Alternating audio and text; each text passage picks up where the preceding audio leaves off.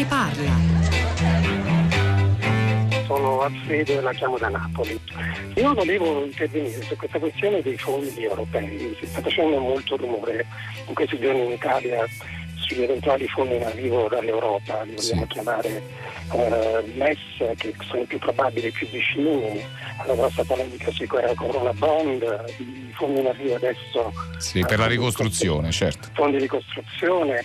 Eh, in realtà c'è stato l'intervento di David Sassoli ieri, molto interessante, eh, il presidente del Parlamento europeo, sì, Sassoli, sì. il nostro, nostro concittadino italiano, sì. e che diceva i soldi da Bruxelles arriveranno, il problema è che l'Italia sappia spenderli. Esatto. Ma questo è un problema atavico, nel senso che noi in Italia abbiamo un grosso problema a spendere i fondi europei e del resto ogni anno rimandiamo indietro un po' di fondi del FED, del FED, dei vari programmi di sviluppo economico, sviluppo economico rurale verso i quali attingiamo. Ora, quest'anno ci è stato concesso di riutilizzare questa parte non spesa proprio per la crisi Covid-19. La mia domanda è, eh, i fondi arriveranno, come dice David Sassoli, ne sono convinto, ma li sapremo spendere?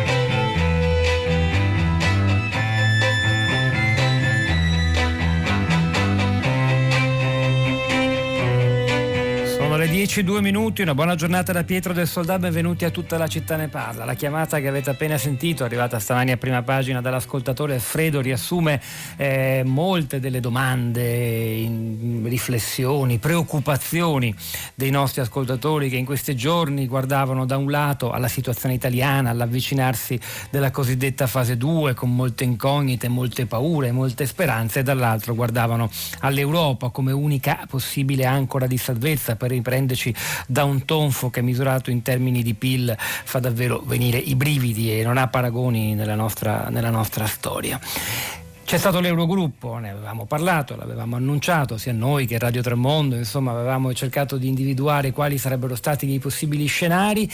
La riunione di ieri è stata certo non un punto d'arrivo, probabilmente solo un punto di partenza con ancora tanti punti di domanda eh, su come si farà a finanziare questo strumento sul quale però sembra esserci accordo, cioè il Recovery Fund, un piano di recupero e di eh, confronto frontale nei confronti della pandemia che eh, sarà finanziato con molti soldi, si parla di mille miliardi, forse più, ancora non si sa se si tratterà di debiti che nel nostro caso andrebbero ad accumulare, ingrandire, ingigantire ancora di più il debito pubblico o di, fondi, di, di soldi a fondo perduto. Ci sarà molta discussione, eh, ci faremo spiegare eh, questa mattina i dettagli, insomma, perché è importante che tutti capiscano, anche se la materia è delicata, senza dimenticare che questo strumento va insieme ad altri strumenti messi messi già eh, insieme dall'Europa nelle scorse settimane, negli scorsi giorni, c'è un accordo per un importante piano che si chiama SURE contro la disoccupazione a livello europeo, un importante aiuto alle imprese europee dalla Banca Europea di Investimenti, eh, c'è il MES a condizioni leggere, questo mh, mm, acronimo che in Italia fa molto discutere, che forse l'Italia non userà, eh, e poi c'è la Banca Centrale Europea, il cui ruolo, lo spiegheremo oggi credo, eh, rimane fondamentale, senza quel paracadute accadute eh, in questo momento l'Europa finirebbe davvero molto male. Siamo, sono collegati con noi Adriana Ceretelli, editorialista da Bruxelles per il Sole 24 Ore. Ceretelli, buongiorno e benvenuta. Buongiorno, buongiorno a tutti. E il sottosegretario all'economia Pierpaolo Baretta. Sottosegretario, benvenuto anche a lei. Buongiorno a tutti, grazie. Adriana Ceretelli, chiederei a lei lo, lo, sforzo di riassumere, visto che poi insomma, lei lavora lì da tanto tempo a Bruxelles, che cosa come dobbiamo interpretare il segnale che è venuto dalla riunione di ieri, da un documento che certo ha dei punti fissi e appunto però anche molte domande e incognite? Beh, eh, la, la, il vostro quadro della situazione è abbastanza simile a quello che è nella realtà. In sostanza, secondo me, ci sono alcuni fattori molto importanti, nel senso che questa volta l'Europa, per la prima volta che io mi ricordi ed è da tanto che me ne occupo, ha agito e agisce con tempestività. In due mesi, cosa inaudita, ha raccolto e metterà sul tavolo dal primo di giugno 540 miliardi. Io vorrei però dire che l'ascoltatore che parlava prima del problema di prendere questi soldi da parte dell'Italia, questo è uno dei problemi secondo me mm. fondamentali. Se noi non facciamo le riforme, noi non cambiamo, non ci sarà nessun recovery fund che ci aiuterà davvero nella ripresa, perché noi abbiamo sprecato nella nostra storia dei rapporti con l'Europa un sacco di fondi. Detto questo, l'altra cosa secondo me molto importante è, sono questi nuovi fondi, questi 500 miliardi che aiutano imprese, lavoratori e eh, gli stati nell'emissione dei titoli, ma poi c'è il fatto che è passato il principio di un recovery fund. Ora, sull'ammontare e sulle condizioni è ancora la nebbia più totale. Però si dice, e io credo che possa essere possibile, che da qui a due mesi si possa già partire.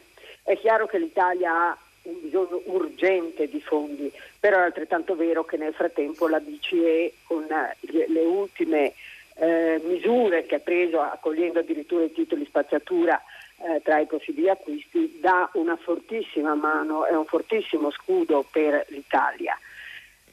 Io credo che le trattative hanno bisogno di un po' di tempo perché sullo sfondo resta sempre il contrasto nord-sud. Ecco cosa significa questo nella sostanza. Significa che il sud, che, ha, eh, che il nord, che ha molto più mezzi e quindi non avrebbe bisogno necessariamente di partecipare al rilancio europea, europeo perché i fondi ce li ha, ha una estrema cautela nel cercare di accettare, nel, nell'accettare mezzi nuovi finanziari perché teme sempre la famosa storia dei trasferimenti verso sud, nel senso che l'idea è sempre quella di dire ma noi siamo i popoli virtuosi, noi abbiamo diciamo, fatto i compiti a casa, quelli del sud no, perché dobbiamo aiutarli, eccetera. Però nonostante questo pregiudizio di fondo, si va facendo strada con la Germania della Merkel, che secondo me oramai ha fatto decisamente un passo avanti, dicendo il contributo al bilancio della Germania saranno aumentati, aiuteremo, perché si, si va facendo sempre più chiara in tutti la consapevolezza che questa volta non c'è di mezzo la Grecia, c'è di mezzo un paese come l'Italia, con possibilità della Spagna, e che quindi questa volta non si può giocare col fuoco, bisogna assolutamente trovare il modo di fare questo fondo di rilancio comune, mirato, temporaneo, con tutti i paletti del caso, ma io credo che questo vertice abbia in qualche modo dato il via alla ricostruzione dell'Europa. La vedremo come sarà tra qualche mese, ma io credo che ci sarà una nuova Europa dove il rapporto nord-sud resterà sempre difficile perché questo ormai è strutturale, ci vorranno decenni per cambiarlo, però io credo che oramai c'è la consapevolezza che siamo tutti sulla stessa barca e che quindi bisogna fare uno sforzo comune. Però lo sforzo comune nostro è quello di essere responsabili e di usare davvero e bene tutti i fondi che ci sono arrivati e ci arriveranno dall'Europa come hanno fatto Spagna, Portogallo, Irlanda, che hanno decisamente cambiato faccia grazie ai fondi europei. Noi non l'abbiamo fatto questo. Pierpaolo Baretta, sottosegretario all'economia. Beh, la, la, prima domanda non può che eh, indirizzarsi alla, al quesito e al dilemma prestiti e quindi aumento del nostro debito o denaro a fondo perduto. Questo credo che sarà poi l'oggetto della discordia nelle prossime settimane e mesi su paesi che certo hanno fatto un grande passo avanti in termini di integrazione, forse ha ragione chi dice che ormai l'Europa è tutta, tutti i 27, insomma si sono accorti di essere così profondamente interconnessi da non poter permettere che uno, uno solo, grande come l'Italia nel caso specifico, possa andare a fondo perché trascinerebbe con sé l'intera area area euro. Però eh, diciamo, la, la, la, divergenza d'opinioni, ovviamente capofila del fronte opposto al nostro è sempre l'Olanda eh, del Premier Mark Rutte, come ben sappiamo, eh, sulla natura di questo denaro che ingente arriverà nelle nostre casse e potrà essere usato per il rilancio non è un dissidio da poco. No, assolutamente. Però come ha dimostrato questo, questa vicenda, i negoziati vanno fatti con molta determinazione ma anche costruendo un passo dopo l'altro e quando si realizza un passo consolidarlo e poi farne un ulteriore. La posizione italiana eh, è stata diciamo, coraggiosa, anche audace, anche rischiosa perché eh, come sempre in questi casi quando tu lanci un, un, obiettivo molto alto puoi anche rischiare che poi non, non venga compreso e per un periodo avevamo diciamo, puntato molto che eh, la dimensione del, della malattia purtroppo avesse creato le condizioni di una visione condivisa per necessità, ma dalla necessità può nascere anche una virtù. E la ricostruzione che è stata fatta poco fa eh, è assolutamente condivisibile, sia per il fatto che noi abbiamo un passo avanti probabilmente irreversibile rispetto a una concezione di siamo tutti nella stessa barca. La seconda perché è chiaro che il negoziato è ancora aperto sul punto cruciale che lei sottolineava ed è evidente che noi abbiamo interesse che si concluda non con ulteriore debito ma con eh, fondo perduto, anche se dipenderà molto dal fatto se dovesse prevalere la tesi dell'ulteriore debito se non deve essere un debito di singoli paesi, ma deve essere eventualmente una dimensione di carattere sovranazionale che è quella che poi, anche perché comunque i finanziamenti sono ancora da parte degli Stati. Ma la terza questione molto importante è quella, e io la condivido, noi dobbiamo fare un salto di qualità. La nostra prova è quella, cioè la capacità di utilizzare queste risorse, anche quelle che già ci sono. Eh, noi adesso stiamo eh, utilizzando molto la cassa integrazione guadagni, la stiamo diffondendo in tutte le imprese per arginare questa situazione. Il fondo di sostegno alla cassa integrazione che viene dall'Europa ci, a, a, ci aiuterà nei prossimi mesi, quindi un salto di qualità su come li usiamo è assolutamente necessario. Dobbiamo puntare al fatto che prevalga la tesi del, del fondo perduto e non quella del debito.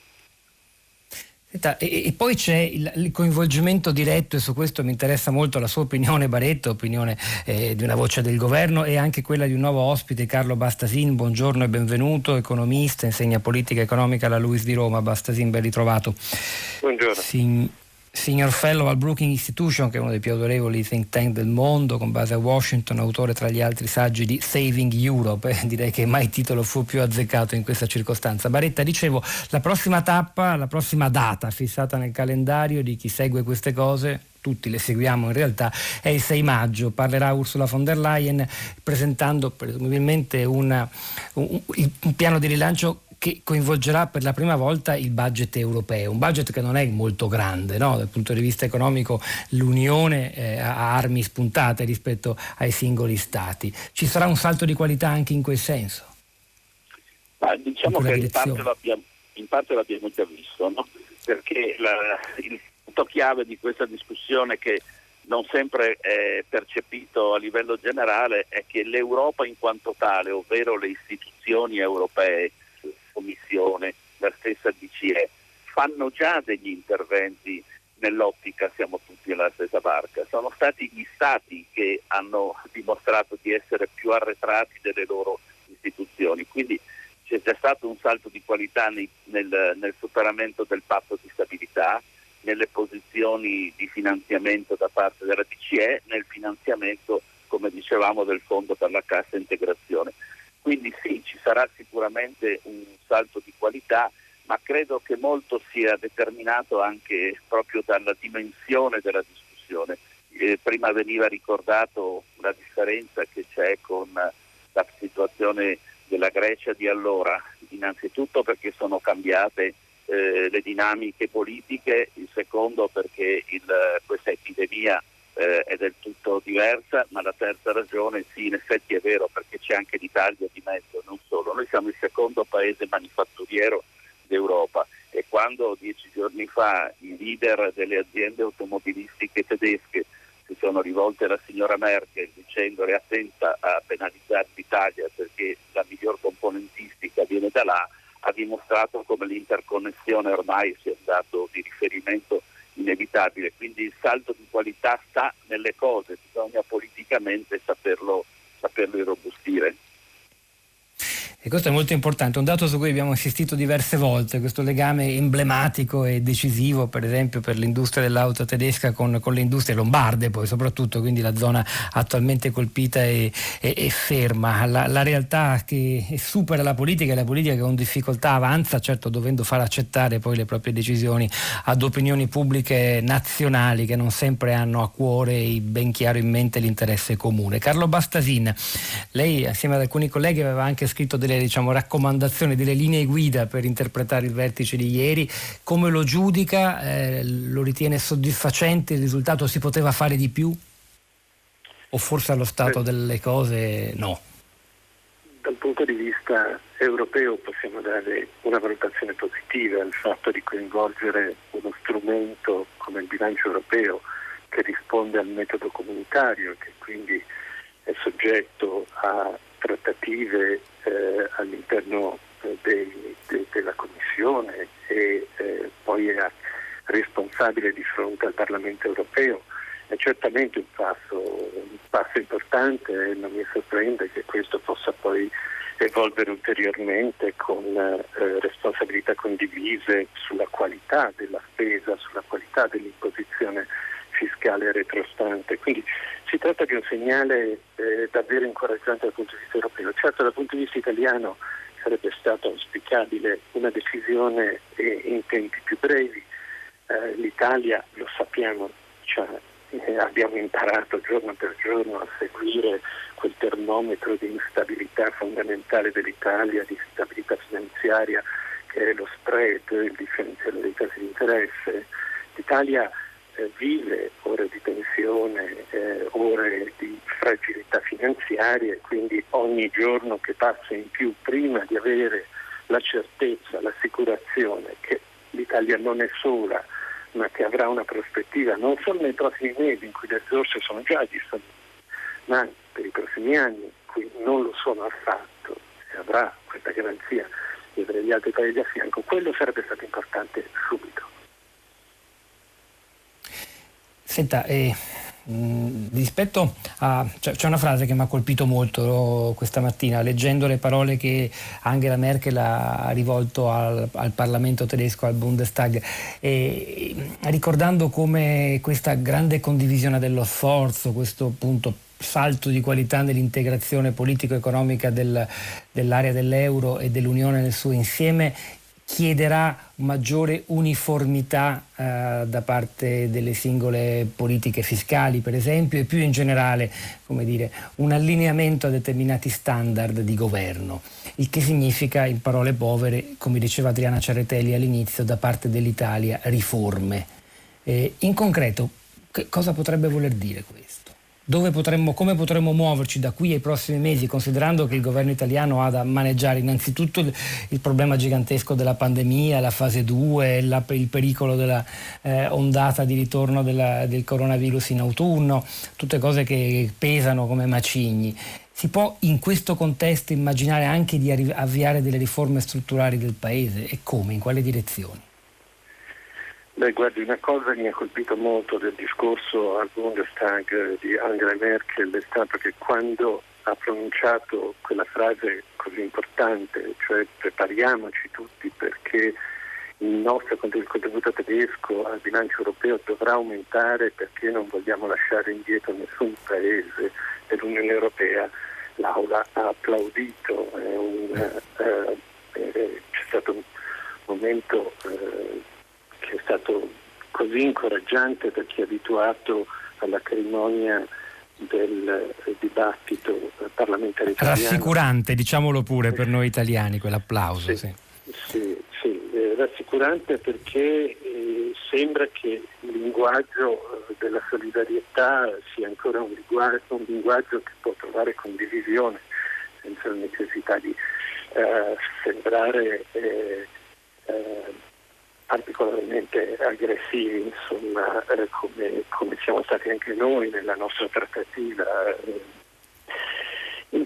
diciamo, il, dato, il, dato, importante eh, di ieri rispetto alla domanda che mi faceva è, è, è, questo. Fino a pochi mesi fa si pensava che il coordinamento delle politiche di bilancio e delle riforme a cui faceva riferimento eh, fosse da affidare a un organismo eh, diverso dalla Commissione europea e in particolare proprio al eh, Fondo Sottostati. Era questo il progetto sino a uh, un anno e mezzo fa, uh, ispirato da tempo da, da, dal governo tedesco che riteneva meno compromesso con uh, urgenza politica, con priorità politiche il Fondo Salva più tecnico diciamo.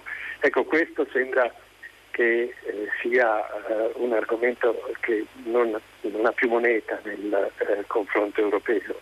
si parla della condivisione di progetti questo ha senso. Nel 2020, quest'anno, nel secondo semestre, comincia la presidenza europea eh, della Germania, abbiamo una presidente della Commissione, Ursula von der Leyen, tedesca molto fida della cancelliera, la cancelliera probabilmente vuole chiudere il suo periodo di mandato politico con un eh, segnale finalmente costruttivo dal punto di vista europeo. Quindi ci sono tutte le condizioni politiche affinché eh, la Commissione, come ripeto, responsabile davanti al Parlamento europeo, quindi legittimata, quindi eh, una dimensione democratica molto diversa da quella degli anni passati, abbia un ruolo eh, di intervento sulla qualità, non solo sulle quantità mm.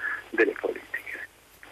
E e questo è un punto molto importante sul quale voglio tornare con il sottosegretario dell'economia Baretta. Prima voglio leggere però anche qualche messaggio, state mandando molte riflessioni utili credo al 335 56 34 296. Eh, beh, Giuseppe ritorna sulla questione dei fondi europei non utilizzati, in genere non si ha la capacità di richiedere, chi lo fa agisce in modo dilettantesco. Nella mia azienda vi era un ufficio apposito per supportare chi voleva accedere ai finanziamenti. Poi Giovanni da Roma, non credo sia accettabile il principio che per rimborsare un prestito prestito eh, si debba ricorrere ad ulteriori prestiti, insomma le cose però Giovanni sono un po' più complicate in effetti in questo momento. Eh, Mario da Padova si fa presto a dire condividiamo i debiti e prestiti a fondo perduto tra Stati europei. In Italia le varie regioni, Veneto in primis, vogliono l'autonomia finanziaria per non contribuire alle, altre, alle spese delle altre, lasciando il debito nazionale a chissà chi. Negli Stati Uniti, che sono uno Stato federale, non una semplice comunità economica, i vari Stati falliscono e chiudono tutto e lo Stato federale non dà un dollaro. Insomma. E poi Paola, quello che mi spaventa è tornare alla normalità senza affrontare le cause del disastro, ovvero un sistema economico basato sullo sfruttamento di uomini e risorse senza altro obiettivo che il profitto di pochi, il mantenimento di privilegi. In Italia i cambiamenti passano dal riconoscere e combattere mafia, corruzione e furberia generalizzata. Beh, in effetti, sottosegretario Baretta, questo è anche un momento non solo per l'Europa, ribattere un colpo, cambiare un po' la sua natura, finalmente avviarsi verso una maggiore integrazione, ma come in tutti i momenti di crisi c'è un'opportunità un'opportunità per dare uno scossone forte anche al nostro paese e come dicevamo ha richiesto Merkel stessa al Bundestag, cioè che tutti agiscono in maniera più coordinata al proprio interno. E questi ascoltatori manifestano l'esigenza di un cambio strutturale anche del nostro modello economico. Eh, sono parole belle ma troppo nobili in questo momento oppure si possono prendere sul serio? No, sono parole difficili perché è chiaro che la tendenza eh, delle prossime ore sarà quello, dei prossimi giorni sarà di tornare come prima, mentre invece perché è naturale che sia così, ma siccome non torneremo come prima, sono parole che vanno prese sul serio. L'esperienza di queste settimane ci, ci sta dimostrando eh, che alcune questioni vanno affrontate di petto. Eh, ad esempio il grande problema irrisolto del nostro Paese che è la semplificazione, lo snellimento delle procedure, la possibilità che ci sia non tanto non burocrazia, che sarebbe un, una stupidaggine, ma quanto una burocrazia capace di essere orientata alla, alla, alla fattualità, alla realizzazione. Quindi una riforma strutturale di cui prima si accennava è sicuramente quella di affrontare di petto questo annoso problema. Il secondo è chiaro che c'è un'esigenza di un nuovo coordinamento tra centro e periferia qui non è in discussione il buon federalismo, la capacità dei singoli territori di organizzare in forme di sussidiarietà eh, sempre di più, va bene, però è chiaro che eh, abbiamo visto che non solo sulla parte sanitaria ma in generale ci vuole un coordinamento forte tra un governo centrale efficace e strutture periferiche, regioni e comuni eh, che siano in grado di interagire su una visione condivisa. E forse la terza cosa è proprio il modello di sviluppo. Non c'è dubbio che noi dobbiamo decidere su cosa puntiamo come nostre capacità di rilancio anche sul piano internazionale e noi abbiamo grandi chance.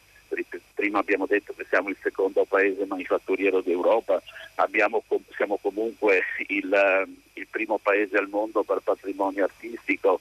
Eh, il Made in Italy resta una grande risorsa, però il Made in Italy è un esempio proprio del ragionamento e della domanda che faceva lei, cioè se il Made in Italy è qualità e tendenza, il modello produttivo deve essere anche un modello fortemente ancorato ad una nuova visione eh, anche di integrazione tra le varie risorse. E poi l'ultima cosa è lo Stato sociale. In questa esperienza drammatica della pandemia abbiamo visto quanto è importante avere uno Stato e avere un'idea di Stato sociale che va migliorata, cambiata in molti casi, ma che esiste e che va mantenuta proprio come presidio alle condizioni di difficoltà delle persone, delle imprese.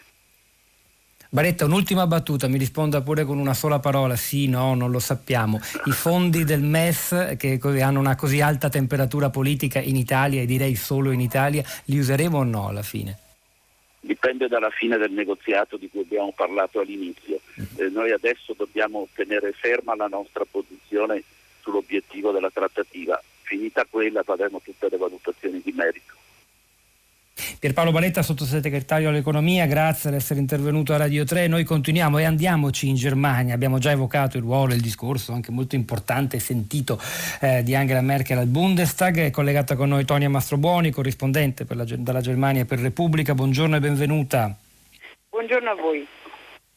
Allora, l'impressione che la Germania insomma, stia eh, davvero trovando di nuovo il ruolo di perno e di potenza in grado no, no, di, di, di, di, mettere insieme i pezzi, i cocci, il nord e il sud dell'Europa in particolare. Le parole pronunciate al Bundesrat sulla necessità di uniformare in qualche modo, per esempio, le politiche fiscali sono state interpretate da taluni come una stoccata innanzitutto proprio all'Olanda, no? che è considerata quasi una sorta di paradiso fiscale per gli accordi così convenienti clienti che stringe con tante aziende globali.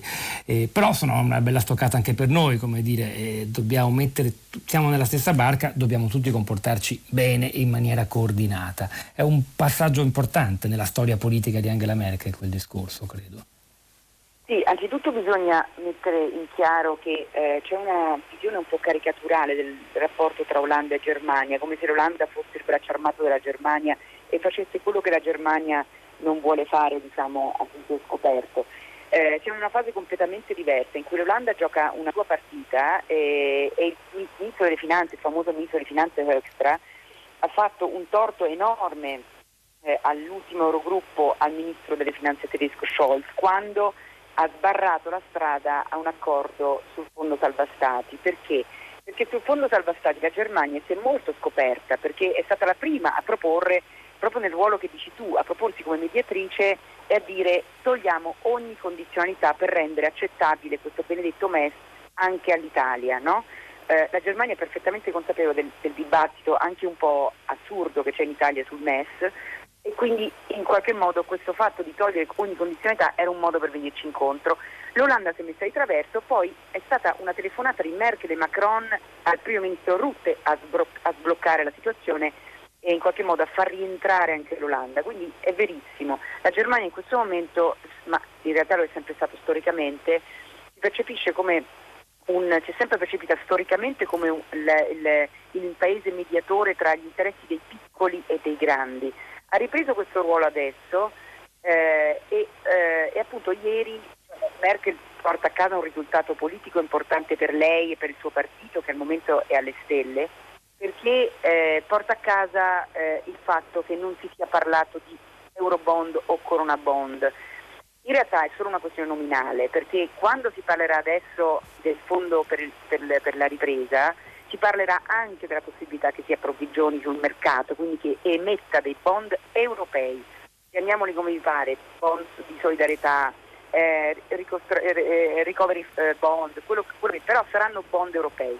La grande questione che. Che non graveranno più sul nostro debito pubblico, questo è il punto e questa importante. Questa è la grande questione, non si sa mm. perché una parte dell'opinione pubblica tedesca e anche il consigliere di Merkel Arspet con cui ho parlato dicono noi ci rendiamo conto che l'Italia non può far gravare tutto sul suo debito e quindi che gli strumenti che abbiamo messo in conto finora, ricordiamolo, eh, il fondo per la disoccupazione SURE, il MES e eh, la BEI rafforzata non, non, sono sufficienti perché sono tutti crediti che vengono elargiti all'Italia. Invece noi ci rendiamo conto che serve uno strumento che consenta all'Italia di avere soldi sostanzialmente gratis. Ecco, e con un rischio condiviso da tutti. Di questo i tedeschi si rendono conto, però per ora Merkel è riuscita a fare quello che fa meglio nella vita, cioè tentennare, cioè spostare la discussione più avanti. E, ed è vero che lei eh, ha mediato, ha ammorbidito gli olandesi, io ho scritto anche su, in un commento su Repubblica che lei ha fatto enormi passi in questo mese perché,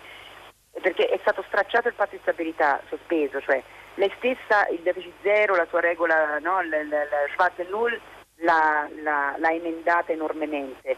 Eh, anche il fondo di disoccupazione, nessuno se lo ricorda in Italia, ma Merkel era totalmente contraria.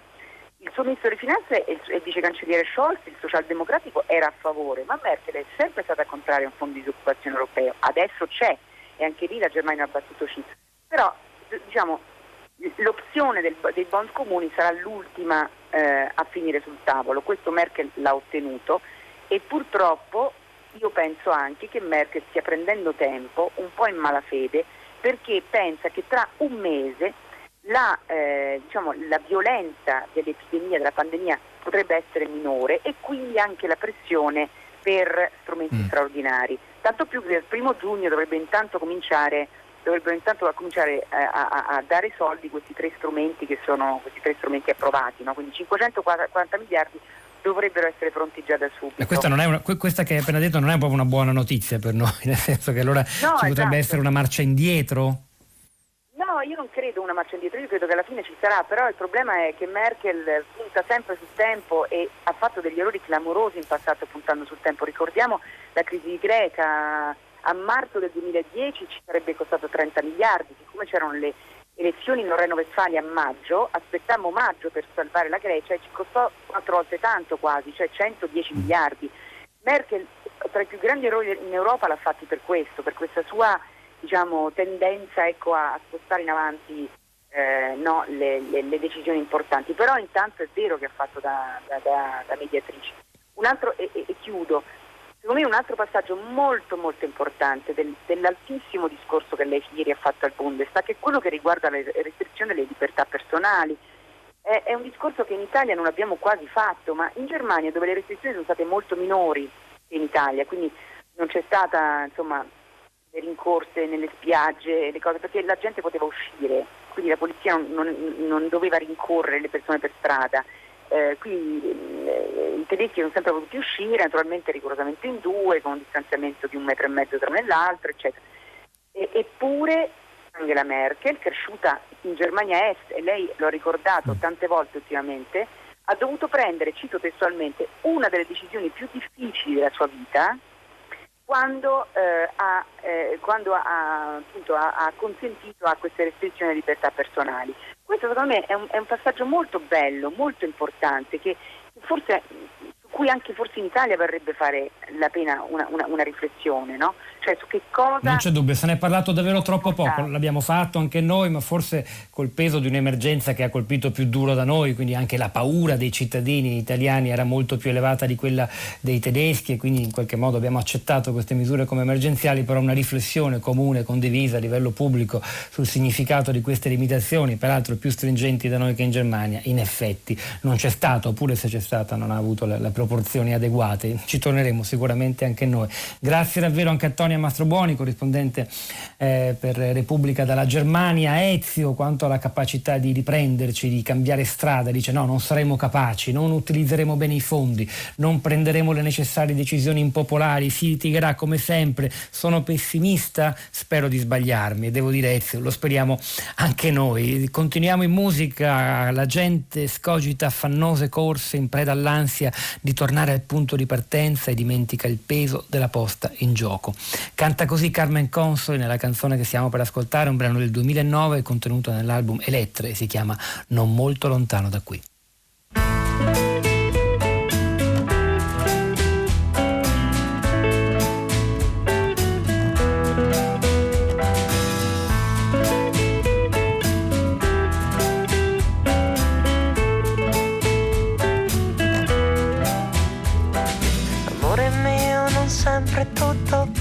Per il verso giusto, ma non è soltanto a causa del maltempo sei raccolto e andato perso.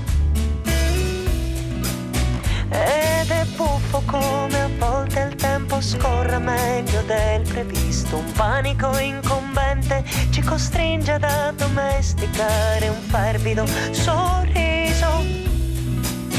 Un benessere improvviso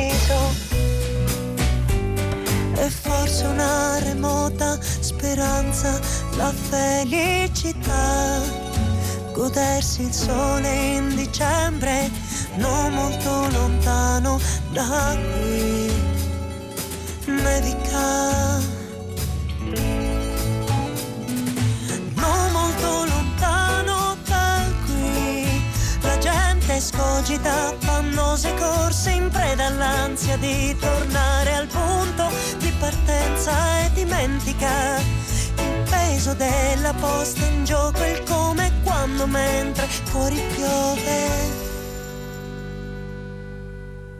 Amore mio, non è una colpa il non saper gestire la gioia, il fatto di trovarsi a proprio agio nel dolore e nella rassegnazione ed è naturale come a volte ci forziamo ad ignorare il gemito costante delle nostre reali inclinazioni, il margine di errore di un'incessante sottrazione.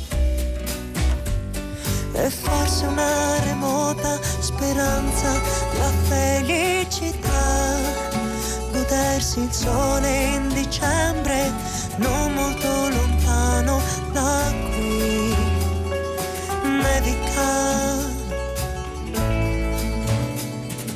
Non molto lontano da qui, la gente ostenta oscure stravaganze in preda all'ansia di stupire, indossa le sue maschere e dimentica. Da qualche parte quella del coraggio nel momento del rilancio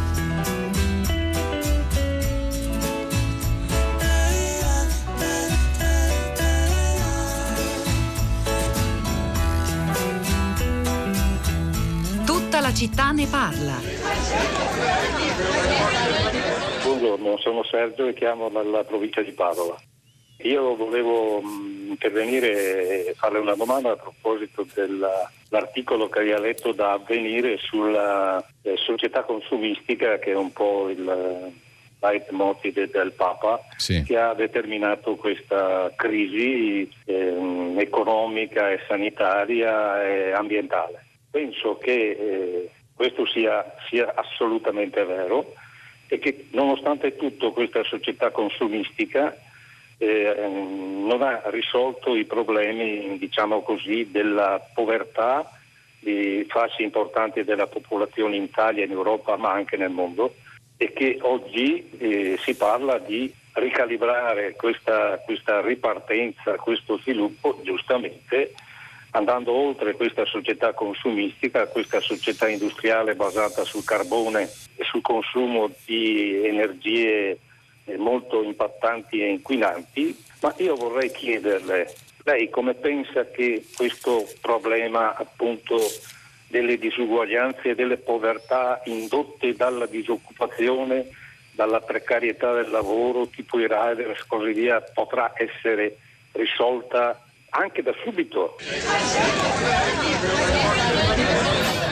Questo era l'ascoltatore Sergio da Padova che a prima pagina questa mattina ha messo sul piatto un altro tema, una domanda eh, gigantesca, cioè questa può essere un'occasione per cambiare modello di sviluppo, modello di funzionamento dell'economia e guardando magari ad una futura transizione verso l'ecologia e un appiattimento delle disuguaglianze. Una domanda che sembra quasi inattuale perché in effetti oggi siamo in piena decrescita e certo immaginare a strategie alternative sembra velleitario oppure addirittura pericoloso. Ci interessa su questo l'opinione di un diplomatico di lungo corso, ambientalista, oggi vice, segretario generale dell'Unione del Mediterraneo, Grameros Mastroieni, buongiorno e benvenuto.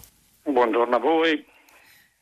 Lei qualche giorno fa sulla stampa ha pubblicato un articolo che si, intitola, si intitolava un green, green, Deal per il coronavirus. Ora, non le sembra di essere un po', come dire, eh, inattuale, nel senso che è talmente ferma l'economia, che la produzione, che non sembra proprio il momento di lamentarsi, anzi dal punto di vista del, della qualità dell'aria e delle acque le nostre città non sono mai state così pulite, però a quale prezzo? No, eh, no, non è proprio questo l'approccio. Diciamo che se io sono inattuale, assieme a me lo è tutta la mia organizzazione, anche la Commissione europea. Eh, la questione mh, è ben ritratta da uno slogan che sta circolando sempre di più in rete ed è che non possiamo tornare alla normalità perché la normalità era il problema. Ma a parte lo slogan, il fatto è che il coronavirus ci lascia con uh, alcune ferite quelle di insicurezza sanitaria, ma anche quelle di un'economia rallentata. Però proprio prima dell'arrivo del coronavirus si stava pensando a una modifica strutturale dell'economia nel senso indicato dal Papa e dall'ascoltatore che ha fatto la domanda che avete messo in onda. Sergio ecco, da Padova. Sì. Sergio da Padova. Ecco, il paradosso è che la miglior risposta a tutti i dubbi e le fragilità lasciate dal coronavirus sembra essere fuori campo, ma è proprio questo, cioè svoltare verso un'economia verde. Intanto perché un'economia verde crea una relazione diversa e più costruttiva con l'ecosistema che è molto protettiva per la salute.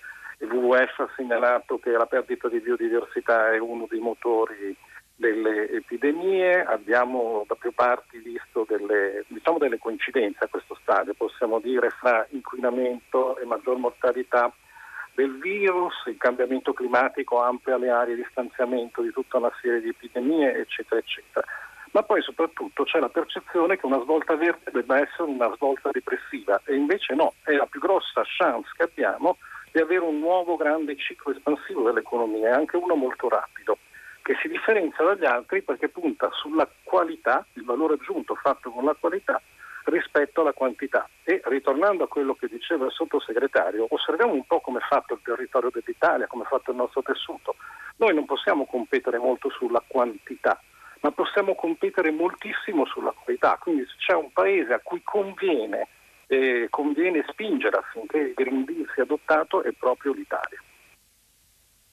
Senta, è difficile far passare l'idea, bella a parole, ma difficile appunto da tradurre in concreto, che gli investimenti verdi producano in termini proprio di concreti di guadagno di più, cioè che possa, possiamo davvero agganciare una crescita seria del PIL a qualcosa che a molti sembra più una rinuncia, no? una maggiore sobrietà nei consumi, perché invece no, no, la parola verde, green significa più produzione e più PIL? Intanto non c'è nessuna rinuncia, significa una riselezione delle cose che vogliamo comprare, però diciamo sarebbe un discorso molto tecnico e allora io affido il giudizio ai più cattivi dei cattivi secondo l'opinione comune, cioè la finanza.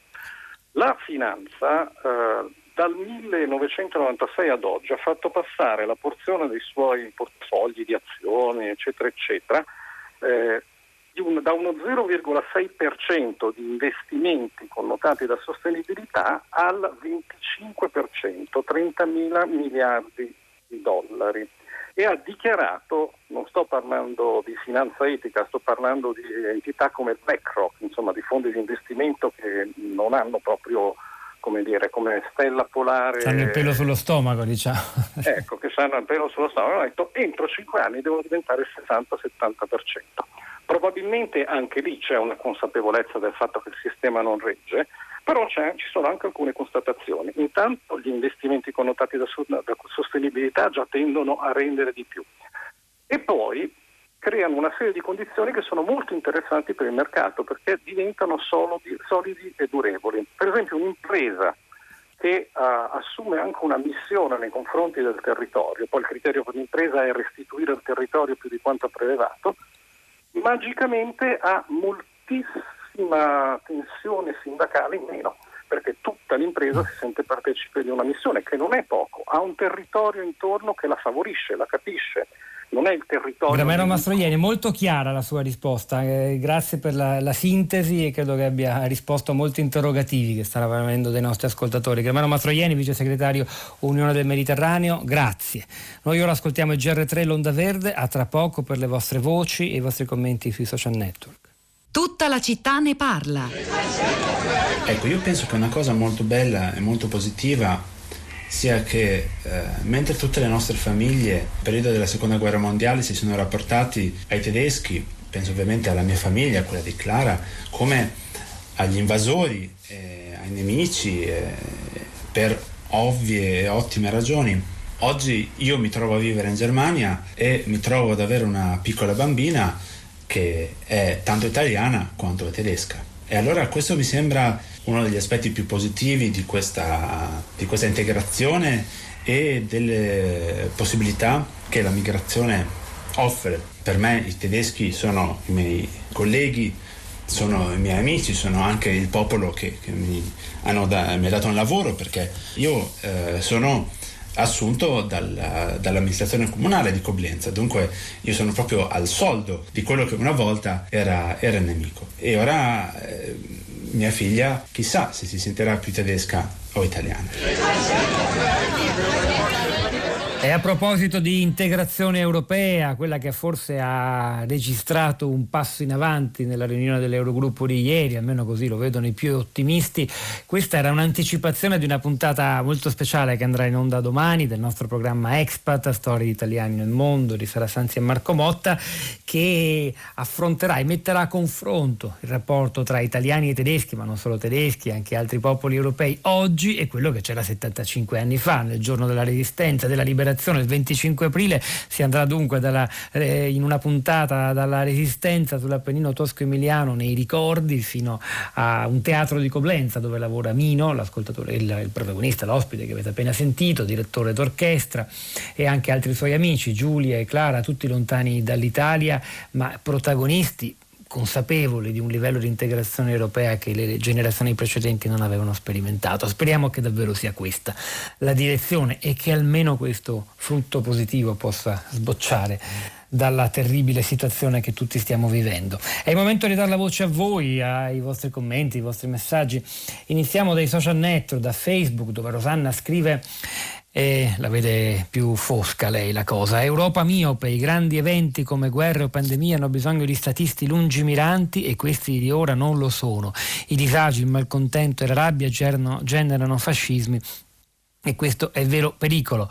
Peppe, si ha sempre la sensazione che questi dibattiti sui soldi, i bond, non riguardino nessuno di quelli a, cui invece servirebbero. Sono così lontani dal cuore e dai bisogni reali anche se però in realtà, come stiamo capendo, hanno molto a che fare con la nostra sopravvivenza e la qualità della nostra vita.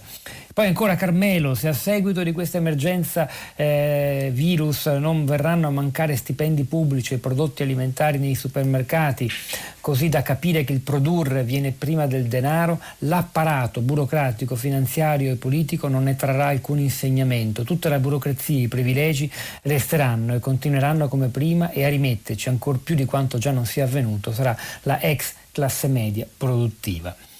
Giancarlo da Trieste, buongiorno e benvenuto. Buongiorno a lei. Primo grazie. ascoltatore di questa mattina. Prego Giancarlo. Volevo solo ribadire quello che ho scritto, che da parecchi anni, non voglio datare la frase, si usa dire mettere le mani nelle tasche. Questa è un'espressione antipatica e brutta per sé, ma è anche molto sbagliata perché non fa fare il salto al cittadino, il salto di qualità nel considerare le tasse, perché si parla di tasse, quindi si parla di mani nelle tasche degli italiani, fa considerare le tasse come un, esproprio, invece le tasse sono la giusta contribuzione del singolo cittadino alla spesa di tutti.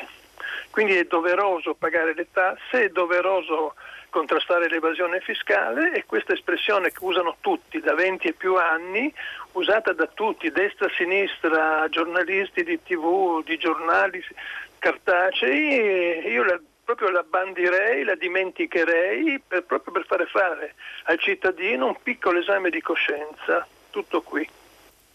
Ha molta ragione Giancarlo e chissà che questo questa situazione in cui tutti hanno preso coscienza di quanto importante sia avere un sistema sanitario eccellente, sì, come lo è il nostro per molti aspetti, ma anche vulnerabile, sia importante potenziarlo e lo, questo lo si fa con le tasse e con i soldi pubblici, diventi una consapevolezza comune. Quello steccato tra individuo e Stato, che è ben rappresentato dall'immagine delle mani nelle tasche degli italiani, sia eh, non dico abbattuto del tutto, ma insomma indebolito almeno un po'.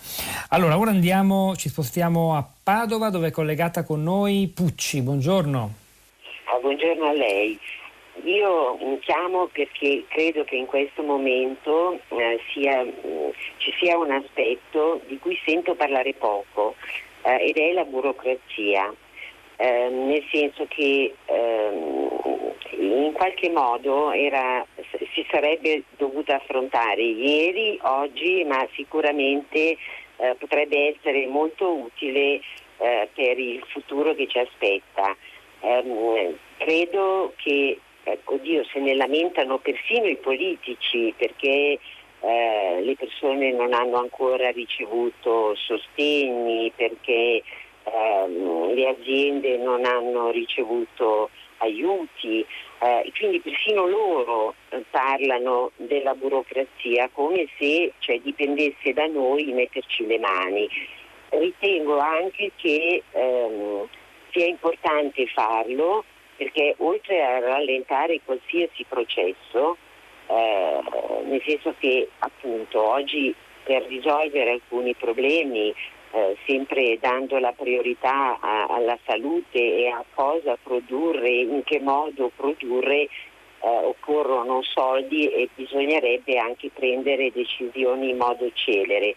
Ma la, la, la burocrazia è anche molto funzionale alla corruzione, concussione e quant'altro.